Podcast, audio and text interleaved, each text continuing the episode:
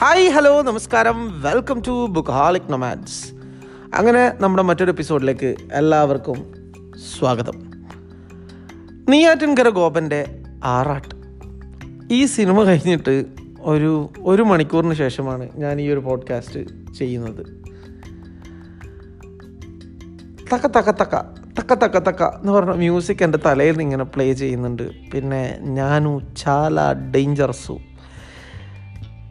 എന്തിനാണ് ഇങ്ങനെ ആൾക്കാരെ അണ്ടർ എസ്റ്റിമേറ്റ് ചെയ്ത് പൊട്ടന്മാരാക്കുന്നത് എന്നാണ് എനിക്ക് ഇതിന്റെ ക്രിയേറ്റേഴ്സിനോട് ചോദിക്കാനുള്ളത്. ഒരു നല്ലൊരു ആക്ടർ മോഹൻലാൽ കിട്ടിയിട്ട് എന്തിനാണ് അങ്ങേരോട് ഈ ഒരു ചതി ചെയ്യുന്നത്?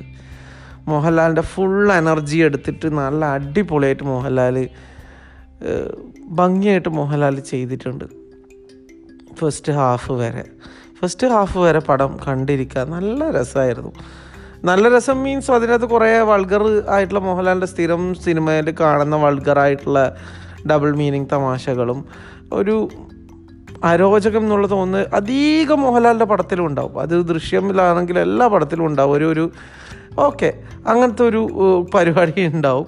അപ്പം അതൊക്കെ വെച്ചിട്ട് ഫസ്റ്റ് ഹാഫ് ഒരു എന്താണ് കമ്പാരിറ്റീവ്ലി അടുത്തുള്ള സിനിമകൾ വെച്ചിട്ട് ഓക്കെ ആയിരുന്നു. പക്ഷേ സെക്കൻഡ് ഹാഫ് കഴിഞ്ഞിട്ട് ഒരു പോക്കാണ് പടം. എന്റെ അമ്മു സഹിക്കൂല മോഹൻലാലിന്റെ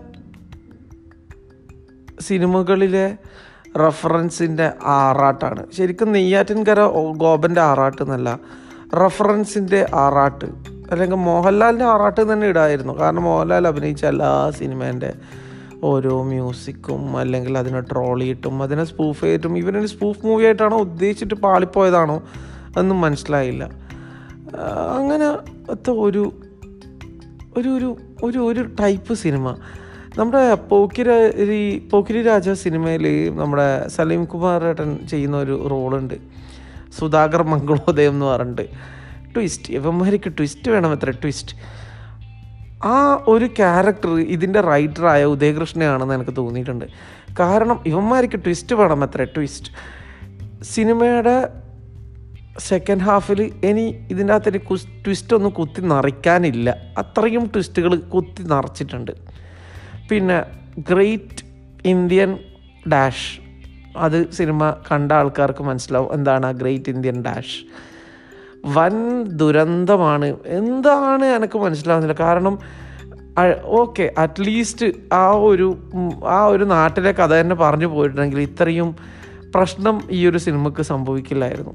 കാരണം നമ്മൾ ഇപ്പം പോയി കണ്ടത് രാത്രി പത്തര മണിക്ക് നാളെ ഡ്യൂട്ടി ഉണ്ട്. എന്നാലും കുഴപ്പമില്ല. സിനിമ കാണാലോ എന്ന് വിചാരിച്ചിട്ട് നമ്മൾ സിനിമക്ക് പോവാണ്.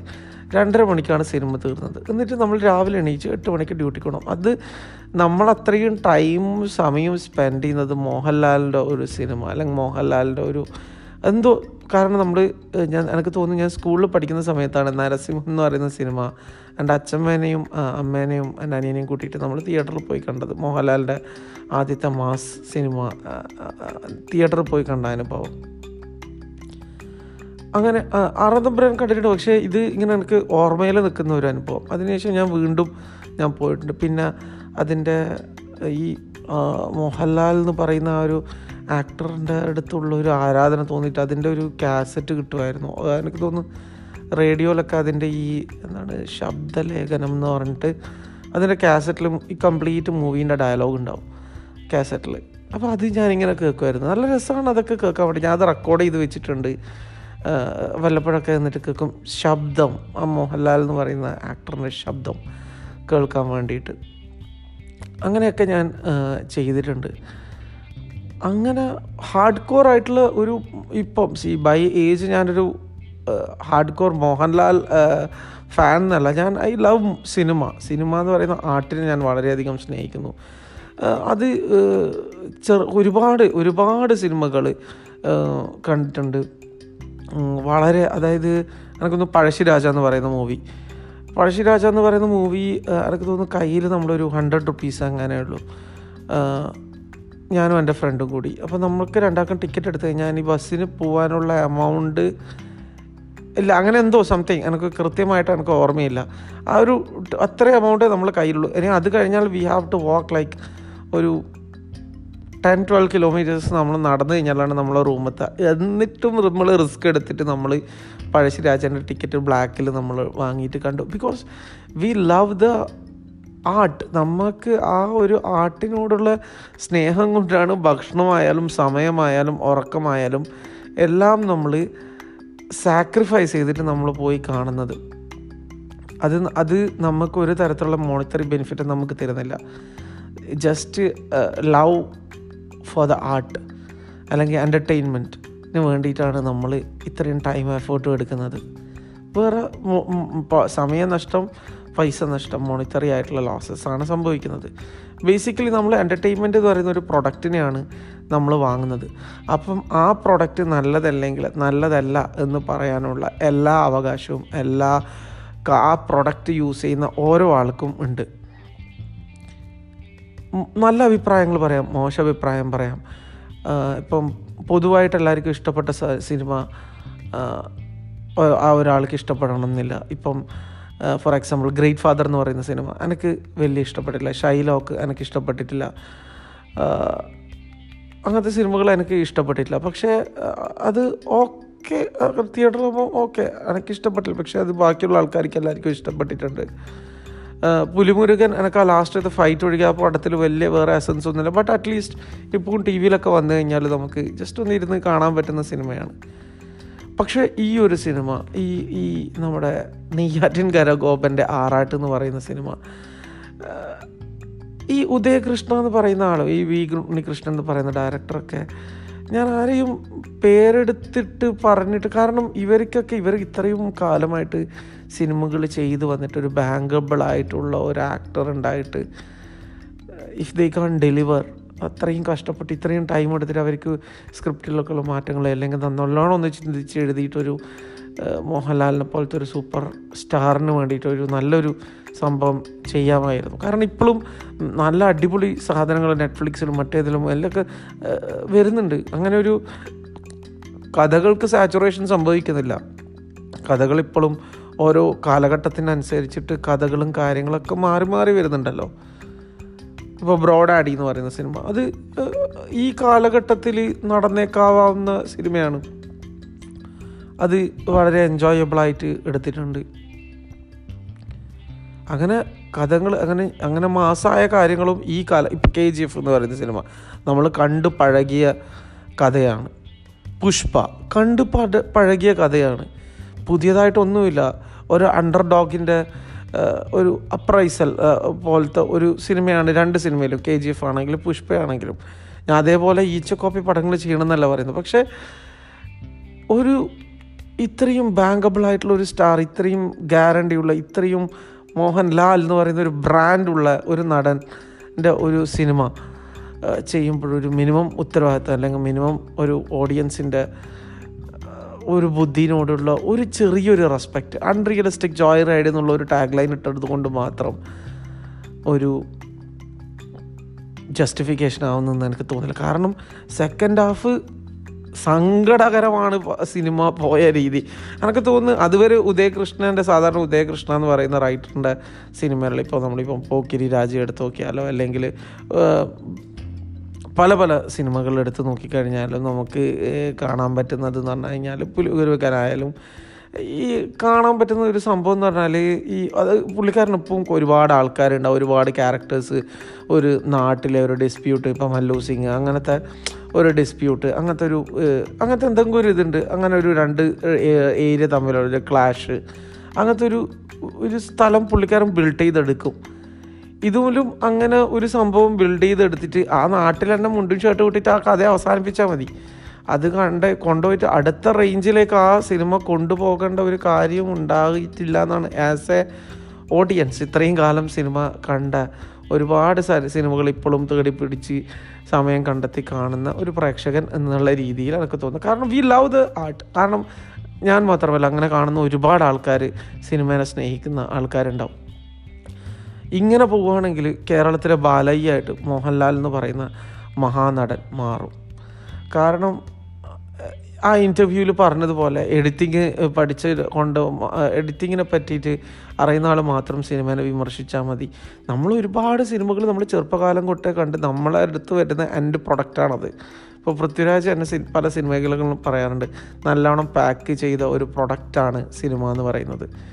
അതിന് പ്രൊമോഷൻ വേണം എല്ലാ കാര്യങ്ങളും വേണം. ആ ഒരു എന്റർടൈൻമെന്റ് പ്രൊഡക്റ്റ് ഇതിന്റെ കൺസ്യൂമറായ ഓഡിയൻസ് ആ പ്രൊഡക്റ്റ് യൂസ് ചെയ്തിട്ടൊക്കെ റിവ്യൂ പറയും പറയാൻ എല്ലാ അധികാരവും ഉണ്ട് എന്നാണ് എനിക്ക് തോന്നുന്നത്. അതാണ് ആറാട്ട് എന്ന് പറയുന്ന സിനിമേനെ പറ്റിയിട്ട് പറയാനുള്ളത്. കാലുവാരൽ പരിപാടികളൊക്കെ രസമുണ്ട്. ആ ആ നാട്ടിലെ ബേസ് ചെയ്തിട്ട് മാത്രം കട കഥ പോയിട്ടുണ്ടെങ്കിൽ അറ്റ്ലീസ്റ്റ് അതൊരു വൺ ടൈം വാച്ചബിൾ മൂവിയായിട്ട് മാറിയാണ്. പക്ഷേ ലാസ്റ്റ് വന്നിട്ട് ആ ബി ഉണ്ണികൃഷ്ണന്റെ കൃഷ്ണന്റെ ഒരു സിഗ്നേച്ചർ സാധനങ്ങളിട്ടിട്ട് എന്താ പറയുക ബാപ്പച്ചീന്റെ ലെഗസി അല്ലെങ്കിൽ മുജീബിന്റെ ഐ ജി എന്ന് പറയുന്ന സിനിമയിൽ മുജീബിന്റെ ആ ഒരു സംഭവം കണ്ടുപിടിക്കുന്നതാണെങ്കിൽ പോലും അങ്ങനെയൊക്കെ ആയിട്ട് പടം വേറെ എന്തെല്ലോ തരത്തിൽ കൊണ്ടുപോയി എത്തിച്ച് മിഷൻ എക്സ് വരെ എത്തിച്ചിട്ടുണ്ട്. ഒന്നും വളരെ സങ്കടമാണ് തോന്നുന്നത്. കാരണം ഐ തിങ്ക് ആസ് എ ഒരു സക്സസിന്റെ എപ്പിറ്റോമിൽ നിൽക്കുന്ന മോഹൻലാലിനും മമ്മൂട്ടിക്കും they don't have anything to prove ഒന്നും പ്രൂവ് ചെയ്യാനില്ല.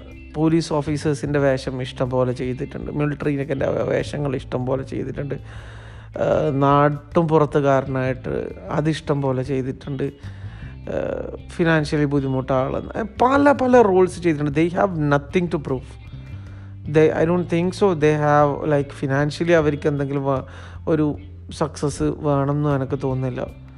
അവർക്കിപ്പം പലതും ചെയ്യാം. ഇപ്പം ഞാൻ ഏതോ ഒരു പോഡ്കാസ്റ്റിൽ ഞാൻ തന്നെ അല്ലെങ്കിൽ ഞാൻ ഫ്രണ്ട്സിനോട് പറഞ്ഞേക്ക് ഓർമ്മയില്ല. പറയുന്ന പോലെ തന്നെ ആൽപ്പച്ചിനോ അല്ലെങ്കിൽ റോബർട്ട് ദിനേരോ അല്ലെങ്കിൽ അങ്ങനത്തെ ആക്ടേഴ്സ് എന്നെ പോലെ റിച്ചാർഡ് ഗിയറിനെ പോലെ അങ്ങനത്തെ ആക്ടേഴ്സിനെ പോലെ പ്രായമായിട്ടും സാമൽ സാമൽ ജാക്സൺ അല്ലെങ്കിൽ നമ്മുടെ അയ്യോ പുള്ളിക്കാരുടെ പേര് പറഞ്ഞായി മോർഗൻ ഫ്രീമാൻ അവരൊക്കെ പോലെ ഒരു റേഞ്ചിലേക്ക് അവർക്ക് മാറാം. അങ്ങനത്തെ നല്ല അങ്ങനെ വയസ്സായുള്ള ആൾക്കാരെ ക്യാരക്ടേഴ്സ് ചെയ്യാം. അല്ലെങ്കിൽ അങ്ങനെയുള്ള കഥകൾ എഴുതുന്ന റൈറ്റേഴ്സ് വേണം. അങ്ങനെയൊക്കെ നല്ലൊരു കൈൻഡ് ഓഫ് ഡയറക്ടർ റൈറ്റേഴ്സ് വന്നിട്ട് റൈറ്റേഴ്സിനെ ഇവർ പ്രൊമോട്ട് ചെയ്യണമെന്ന് എനിക്ക് തോന്നുന്നു അല്ലാണ്ട് ഇറ്റ്സ് ആക്ച്വലി പൈസ എടുത്തിട്ട് പോകുന്ന ആൾക്കാരാ. ചീറ്റ് ചെയ്യണം അയാളും അവരെ അവരെ കാൽ വാരി അടിക്കുകയാണ് ആക്ച്വലി മോഹൻലാൽ കാൽ വാരി അടിച്ചത് ടിക്കറ്റ് എടുത്ത മോഹൻലാൽ മാത്രമല്ല മോഹൻലാൽ ലാലേട്ടനാണെങ്കിലും ഈ ബി ഉണ്ണികൃഷ്ണനാണെങ്കിലും ഉദയകൃഷ്ണനാണെങ്കിലും ബേസിക്കലി ഇവർ മൂന്നാളുമാണല്ലോ ആ അതിന് ഏറ്റവും റെസ്പോൺസിബിൾ ആയിട്ടുള്ള ആൾക്കാർ director writer and the actor ഇവർ മൂന്നാളും കാൽ വാരി നിലത്തടിച്ചത് ആ സിനിമക്ക് ടിക്കറ്റ് എടുത്തിട്ട് പോയ സമയം കളഞ്ഞ് ഉറക്കം കളഞ്ഞിട്ട് അവിടെ ടിക്കറ്റ് എടുത്ത് പോയ ജനങ്ങളെയാണ് എന്നാണ് എനിക്ക് പറയാനുള്ളത്. അവരോടാണ് അവരെയാണ് ഇവർ കാലേ വാരി നിലത്തടിച്ചത്. അതാണ് എനിക്ക് നെയ്യാറ്റിൻകര ഗോപൻ എന്ന് പറയുന്ന സിനിമ കണ്ടാലും തോന്നിയത്. വളരെ രസത്തിൽ പടം പോയിരുന്നു. വളരെ ഫസ്റ്റ് ഹാഫ് വളരെ ഓക്കെ മോഹൻലാലിന്റെ പഴയ റെഫറൻസിന്റെ ആറാട്ട് ഇഷ്ടം പോലെ ഉണ്ടെങ്കിലും അറ്റ്ലീസ്റ്റ് ഞാൻ നേരത്തെ പറഞ്ഞ ഒരു one time watchable movie ആവുമായിരുന്നു.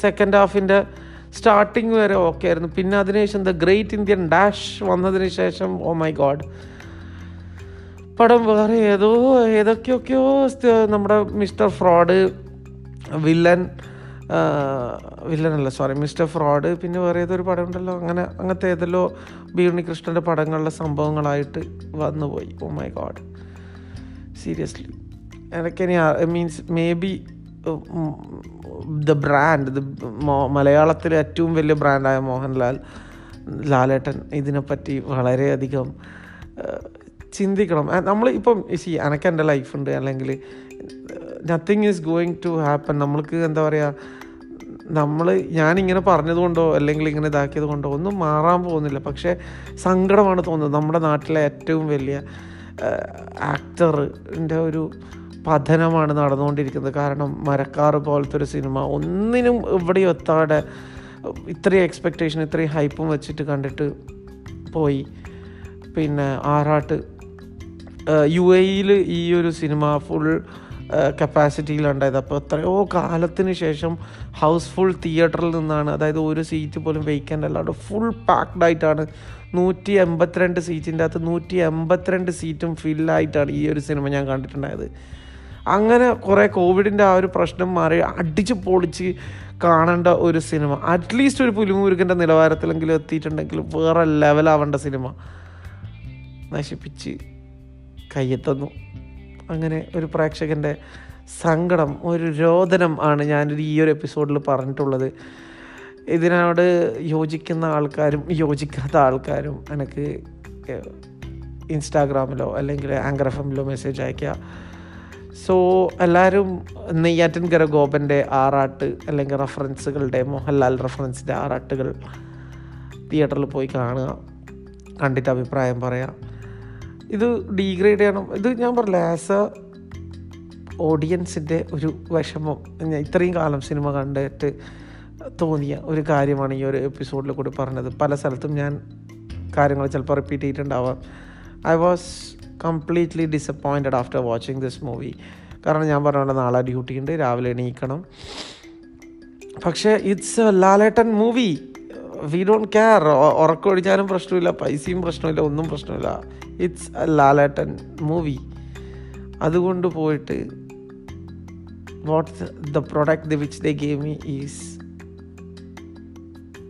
below standard തീരെ നിലവാരമില്ലാത്ത ഒരു സാധനമാണ് തന്നത്. ആ ഒരു ഡിസപ്പോയിൻമെന്റോട് കൂടി ഈ ഒരു എപ്പിസോഡ് ഞാൻ അവസാനിപ്പിക്കുകയാണ്. ദാറ്റ് ഈസ് നെയ്യാറ്റിൻ ഗോപന്റെ ആറാട്ട് So, thanks for listening. Stay safe, stay happy. Bye.